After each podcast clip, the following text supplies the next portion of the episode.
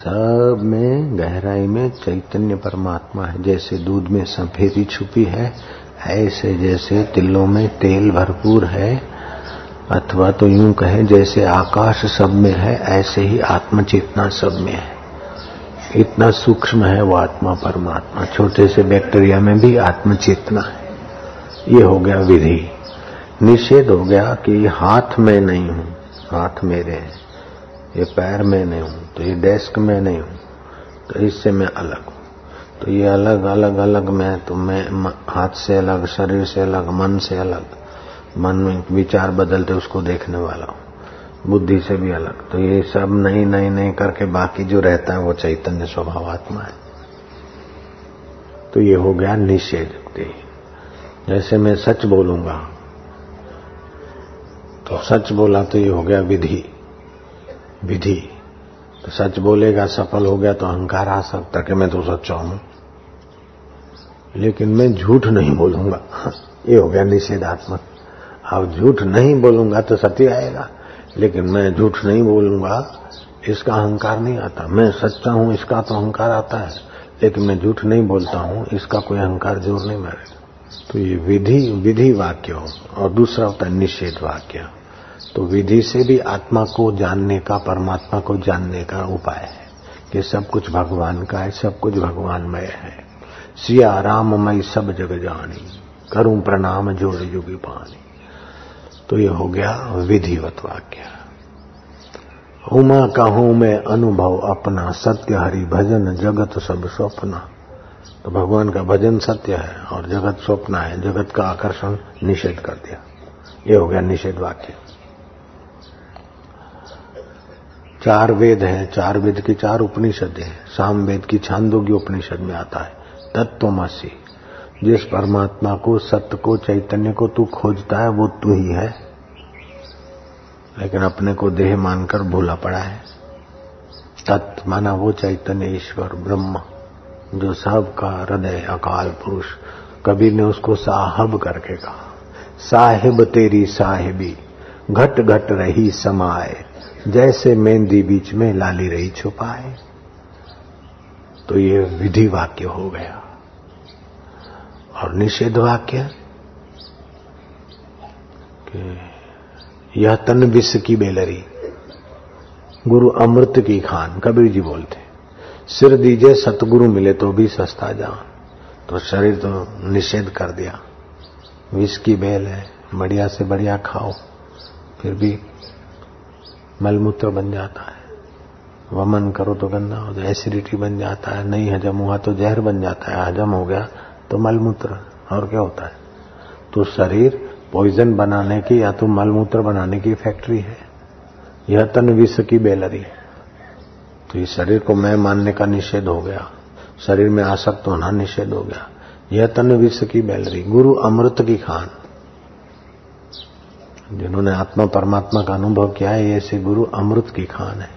सिर दीजे सतगुरु मिले तो भी सस्ता जान नानक ने कहा कबीर जी ने एक वाक्य और कहा, कबीरा, यह तन जात है। कबीरा, यह तन जात है, राख सके तो राख। खाली हाथों वे गए जिनके करोड़ों और लाख। ये तन तो जाता है, लेकिन संपत्ति भी जो आती है, वो तो भी वो भी तो छोड़ के जाना है। कबीरा यह तन जात है, राख सके तो राख। खाली हाथों वे गए जिनके करोड़ों और लाख। हाड बड़ा हरि भजन कर, द्रव्य बड़ा कछु दे, अकल बड़ी उपकार कर ले अपना, दूसरों का। जीवन का फल ये है। तो कबीरा यह तन जात है, ये तो कहा कबीर ने पानी केरा बुलबुला। ये शरीर क्या है? पानी केरा बुलबुला। माता पिता का पानी का एक बूंद तो है। पानी केरा बुलबुला ये मानव की जात। देखत ही छुप जात है जो तारा प्रभात। अभी तो हंस रहे थे खेल रहे थे ये कर रहे थे और फ़ोन आया कि साहब तो चले गए। अभी तो छाती ठोक के गए थे कि मैं बैठा हूँ कोई काम काज हो तो मुझे फ़ोन करना।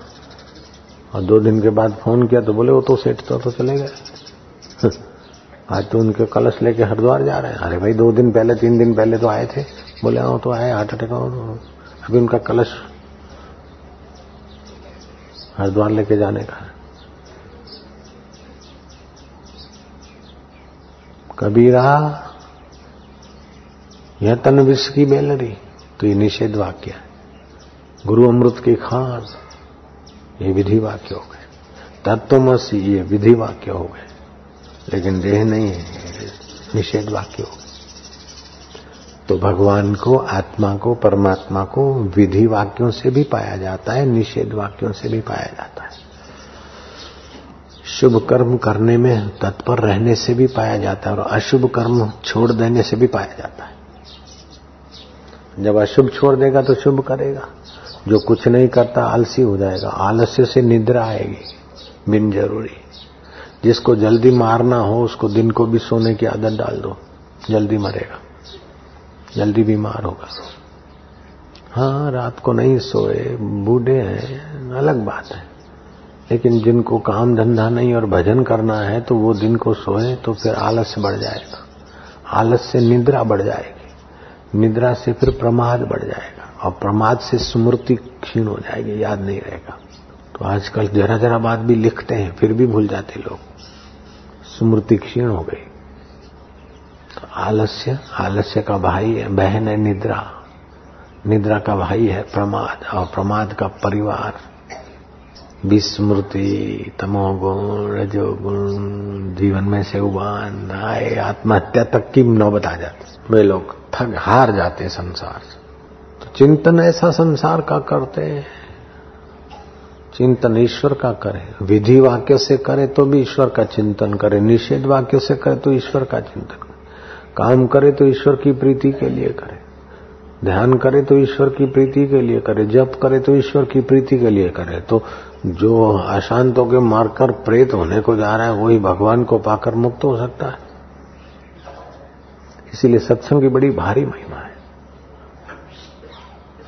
सत्संग कल्प वृक्ष है। जिस कामना से सत्संग सुना जाता है, देर सबेर वो मनोरथ पूरा होता है। अगर ध्यान से, संयम से सत्संग सुने तो।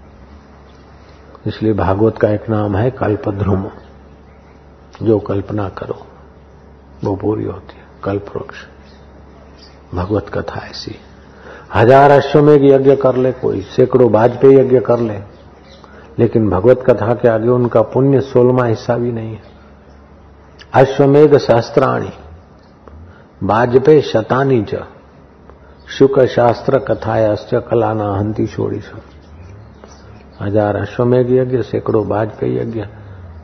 भगवत कथा के आगे सोलवा हिस्सा भी महत्व नहीं रखते। और भगवत कथा ये कहती है कि भगवान को विधि से भी पाया जाता है और निषेध युक्त विचार से भी पाया जाता है। पाने की तत्परता हो बस। जैसे भूखे आदमी को खाने की तत्परता होती है, प्यासे को पानी की तत्परता होती थके को आराम की तत्परता होती ऐसे ही परमात्मा में आराम पाने का, परमात्मा को के ध्यान से तृप्त होना, परमात्मा के ज्ञान से अपना हृदय भरना, ऐसी तत्परता हो, बेड़ा पार हो जाता है।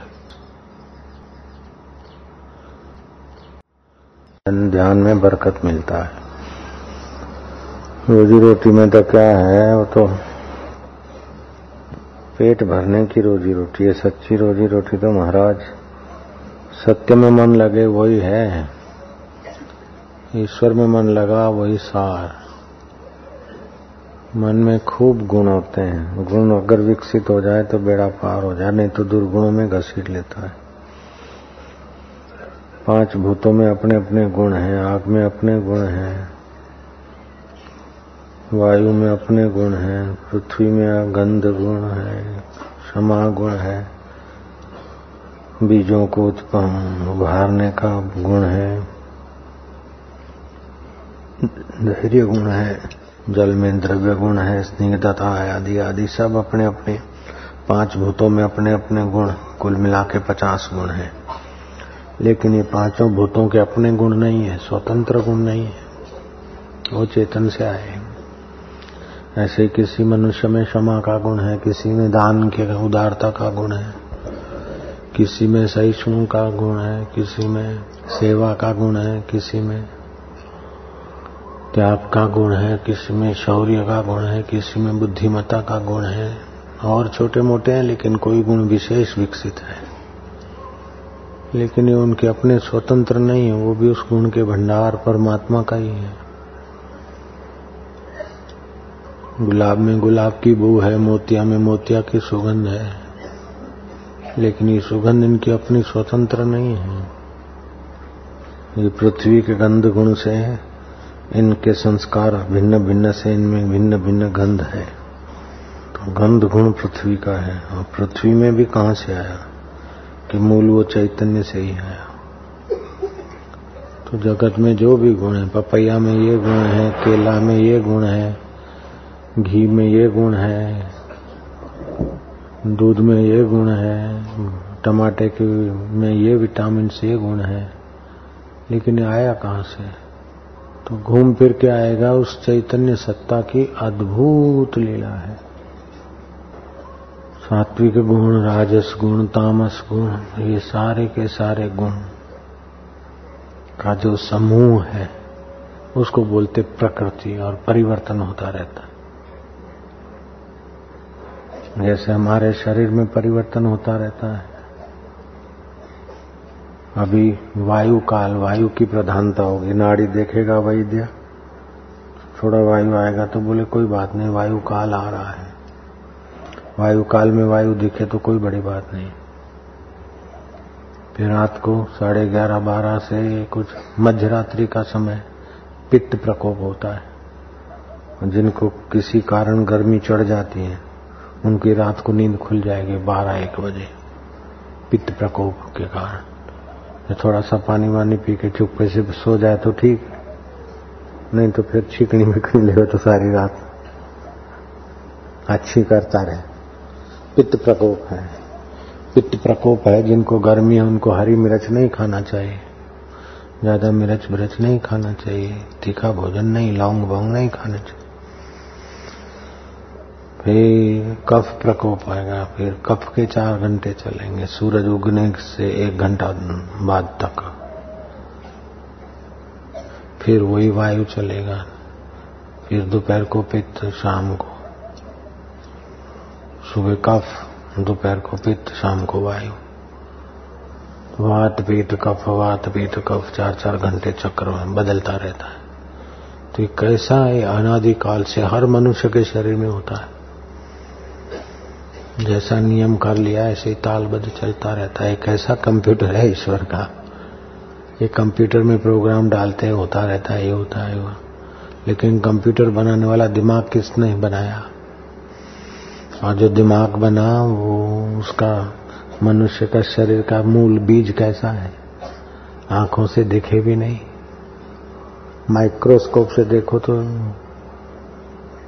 सैकड़ों गुना बड़ा करके देखो तो जरा सा पूंछ वाला जंतु दिखता। चाहे बैल हो तो भी पूंछ वाला, मनुष्य है तो भी पूंछ वाला कीटाणु, है? जो भी जीव है, माँ के गर्भ में बड़े होने वाले हैं, वो सारे प्राणी पूंछ वाले दिखते हैं। माइक्रोस्कोप में डाल के, ऐसा मैंने सुना है। और उसमें से फिर दो हाथ पैर वाला मनुष्य हो जाता है। उसी पूछ वाले जंतुओं में से घोड़े की पूछ वाला हो जाता है, हाथी की पूछ वाला हो जाता है। तो ये सारी लीला के गुण कहाँ है? प्रकृति में प्रकृति का अपना स्वतंत्र गुण है नहीं, प्रकृति जड़ है। तो गुण चेतन के हुए तो वो चेतन कैसा सूक्ष्म है, कितना गुण, कितनी लीला। तो श्री कृष्ण में मुख्य चौसठ कलाएँ विकसित हुई। सोलह कला और चौसठ विद्याएँ पढ़ ली। राम जी में बारह कलाएँ विकसित हुई। जीव जंतुओं में तीन कला होती, दो कला होती है। ये जो पत्थर है, उसमें परमात्मा की एक कला है, अस्तित्व। इसका होनापन है। ये सत्य स्वरूप की कला है, परमात्मा की पत्थर है। तोड़ डालो तो बालू के टुकड़े हैं, पीस डालो तो पत्थर का पाउडर है। फूंक दो तो वातावरण में चला गया, आँखों से उझल हो गया, लेकिन है कहीं ना कहीं। वो है पना ये परमात्मा का अस्तित्व कला। पत्थरों में, चट्टानों में, धरती में, ये भगवान की अस्तित्व कला है। जीव जंतुओं में पेड़ पौधों में भगवान की दो कला है। एक तो उनका होना है, दूसरा वो खुराक खा सकते हैं, रस खींच सकते हैं। ग्राह्य कला है, अस्तित्व कला, ग्राह्य कला। जंतुओं में तीन कलाएँ विकसित है उस परमात्मा की। अस्तित्व, ग्राह्य, स्थलांतर। होनापना। जीव जंतु भोजन भी करते ग्राह्य शक्ति भी है, स्थलांतर कला। तो जितनी कलाएँ ज़्यादा विकसित, उतना वो ज़्यादा श्रेष्ठ माना जाता है। पक्षियों में चार कलाएँ विकसित होती है। पशुओं में, पक्षियों में। वो अपने माँ को पहचान लेते, अपने घोंसले को पहचान लेते। हज़ार गायों में बछड़ा अपनी माँ को पहचान लेता। माँ बछड़े को पहचान लेती, दूसरा आएगा तो लात मार देगी। लेकिन दूर तक नहीं पहचानते दस पाँच साल के बाद नहीं पहचानते बछड़ा हो, चाहे पाड़ा हो, उसको पता नहीं कि मेरी बहन है। वो बहन के साथ, माँ के साथ संभोग कर लेते। तो उनकी वो चार कलाएँ विकसित है। मनुष्य की पाँच कलाएँ विकसित है। वो आजीवन पहचान रखता है। ये मेरी माँ है, ये मेरी बहन है, ये मेरी जात है, ये फलाना है। और शास्त्र का ज्ञान मनुष्य समझ सकता है, सुन सकता है। लोक लोकांतर का विचार कर सकता है। नए नए आविष्कार कर सकता है। पांचवी कला मनुष्य की विकसित है। ये पांचवी कला जो है, जिसमें है उसको मनुष्य बोलते हैं। मनसा सिविति मनुष्या। मन से जो संबंध जोड़ सके, दीर्घकालीन, उसको मनुष्य बोलते संबंध को पहचान तो सकता है, बछड़ा, पक्षी, लेकिन संबंध जोड़ने की कला उनमें नहीं होती। भाई भतीजे का मामे भांजे का जात पात का संबंध नहीं जोड़ पाते हाँ लोक लोकांतर के ज्ञान ज्ञान में उनकी गति नहीं। तो मनुष्य में पाँच कलाएँ विकसित होती तो इन सब जीवों से मनुष्य श्रेष्ठ हुआ। करोड़ों पौधों से, करोड़ों जीवों से, करोड़ों पशु पक्षियों से, करोड़ों पत्थर पहाड़ों से भी मनुष्य श्रेष्ठ हुआ। उन मनुष्य में भी श्रद्धा है तो और भी श्रेष्ठ। श्रद्धा के साथ विचार है तो और भी श्रेष्ठ और विचार के अनु, विचार और श्रद्धा के साथ साथ सार चीज़, सार वस्तु में प्रीति है तो वो श्रेष्ठ है। सार है, आत्मा, सार है, सबके अंदर जो बैठा वो सार है। सार की प्रीति।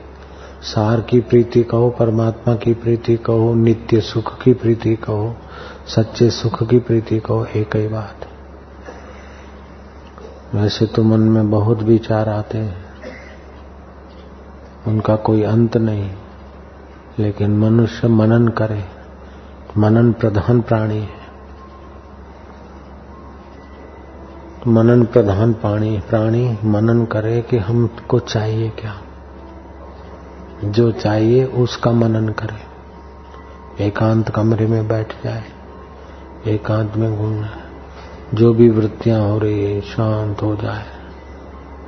धरती पे बैठे तो पंजे की अनामिका छोटी उंगली धरती पे लगाए। हे वसुंधरा, जैसे तू यहाँ इस कमरे में, हे धरती, जैसे तू यहाँ स्थिर है। वैसे तो धरतियों घूमती, लेकिन अपनी लौकिक ढंग से तो धरती स्थिर है। ऐसे ही मेरा मन स्थिर हो, मेरे विचार स्थिर हो। फिर सोचे कि ये चंचल मन कितनी कितनी कल्पनाएँ करता है कितनी कितनी इच्छाएँ करता है, लेकिन चाहिए क्या? पत्नी चाहिए, पुत्र चाहिए, नौकरी चाहिए, प्रमोशन चाहिए, क्या चाहिए? तो क्या चाहिए? खोजते खोजते पत्नी भी सुख के लिए चाहिए, नौकरी भी सुख के लिए चाहिए। प्रमोशन भी सुख के लिए चाहिए। शत्रु का गला दब जाए, वो भी सुख के लिए चाहते हैं। तो सार खोजते खोजते आएगा कि सुख चाहिए। तो सुख कैसा चाहिए? एक दिन का चाहिए? नहीं, साल भर का नहीं, सदा सुख चाहिए। किसी से मांगे तब हो कि स्वतंत्र हो। बोले, स्वतंत्र हो तो स्वतंत्र सुख और सदा सुख। जिसको चाहिए वो कौन है? जिसको सुख चाहिए वास्तव में, उसका मूल स्वरूप ही सुख होना चाहिए। जैसे अग्नि की लौ ऊपर जाती है, क्योंकि सूर्य उसका उद्गम स्थान है। पानी सागर के तरफ़ जाता है, ऐसे सब सुख के तरफ़ जाते हैं। तो सुख स्वरूप तेरा उद्गम स्थान है। तो ये चाहिए, वो चाहिए, तू छोड़, तेरा सुख स्वरूप उद्गम स्थान है। तेरा सुख स्वरूप उद्गम स्थान है। तो जहाँ से जो तू चाहता है, वहीं से तू उत्पन्न होता है। इस प्रकार का मनन करे तो वो मनुष्य, मनुष्यों में तो उत्तम है। श्रद्धालु और विचारवानों से भी उत्तम है, क्योंकि उसने आत्म विचार का रास्ता जान लिया। इतने इतने करोड़ों करोड़ों से वो श्रेष्ठ है। और उसमें भी वो उत्तम है जिनको संत मिल गए। और संत भी आत्मज्ञानी संत मिल। गए वो जिज्ञासु बन जाए। जिज्ञासु में भी वो उत्तम है जो उत्तम जिज्ञासु है। थोड़े में ही समझ कर लग जाता है। दूसरे मध्यम जिज्ञासु होते, तीसरे कनिष्ठ होते। उनसे भी उत्तम हुए हैं कि जिसने अपनी जिज्ञासा का फल पा लिया। परमात्मा शांति पा ली, जान ली। ऐसा ज्ञानवान सब में उत्तम है। तो ज्ञानवान की दस कलाएँ विकसित होती अगर योग अभ्यास करें तो वैदिक संस्कृति वेदों की रक्षा। श्री कीर्ति यश, ये छह कलाएँ, भागवी कलाएँ आती हैं, योग योग अभ्यास से। तो वेदों की रक्षा, संपूर्ण यश, संपूर्ण ऐश्वर्य, संपूर्ण वैराग्य चित्त में जीवों पर दया करने का सामर्थ्य, वेदों के सिद्धांत और उद्देश्य के रक्षण की वृत्ति, ये सब भागवी कलाएँ हैं छह वो विकसित होती तो वो भगवान तुल्य माने जाते महापुरुष। ने एक कला से लेकर सोलह कला तक मानवी का विकास सुना देखा गया है। लेकिन मानवी इतर के लोगों का, जिनका तीन कला विकसित है, वो तीन में ही जीते, तीन में ही मर जाते। जिनकी दो कलाएँ हैं, वे जीव दो कला में ही जीते हैं, पेड़ और दो कला में ही पूर्ण हो जाते।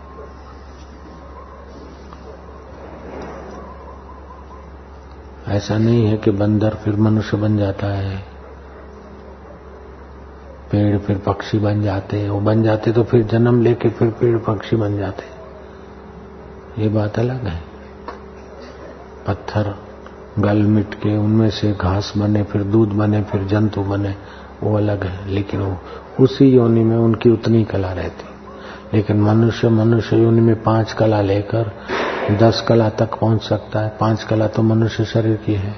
छह कला धारण कर सकता है श्रद्धावान। सात कला, आठ कला, नौ कला, दस कला, पूर्ण तत्व का ज्ञान। योग अभ्यास करे तो सामर्थ्य ग्यारह कला, बारह कला, तेरह कला, ऐसे करके सोलह कला तक की यात्रा मनुष्य कर सकता है। दस कला यात्रा पूरी हो गई तो फिर मुक्ति हो गई। मुक्तात्मा हो जाएगा।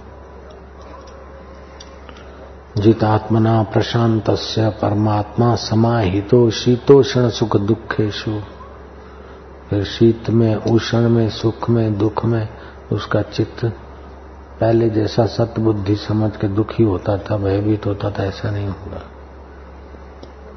अपने और दूसरों के मान, अपमान, यश, अपयश का उसको महत्व नहीं रहता।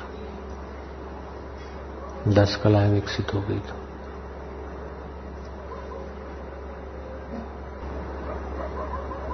मन में नौ गुण है, विशेष खास करके।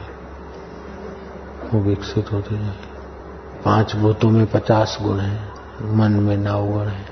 अब बोले, कौन सा है, कौन से हो? फिर कभी बोलेंगे। अभी तो न बोलने में नौ गुण है।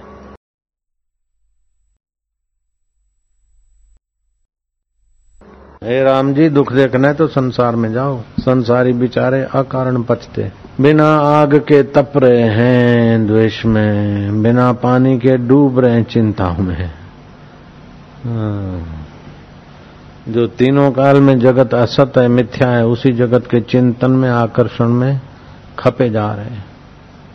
जो सदा शाश्वत है, नित्य है, जिसका वियोग संभव नहीं है जिसके सुमरण मात्र से उसकी प्राप्ति का एहसास होता है। ऐसे परमात्मा के होते हुए भी जीव, जिसका सुमरण मात्र से आपदा आती है, उसी का सुमरण, चिंतन और आकर्षण में खप रहे हैं।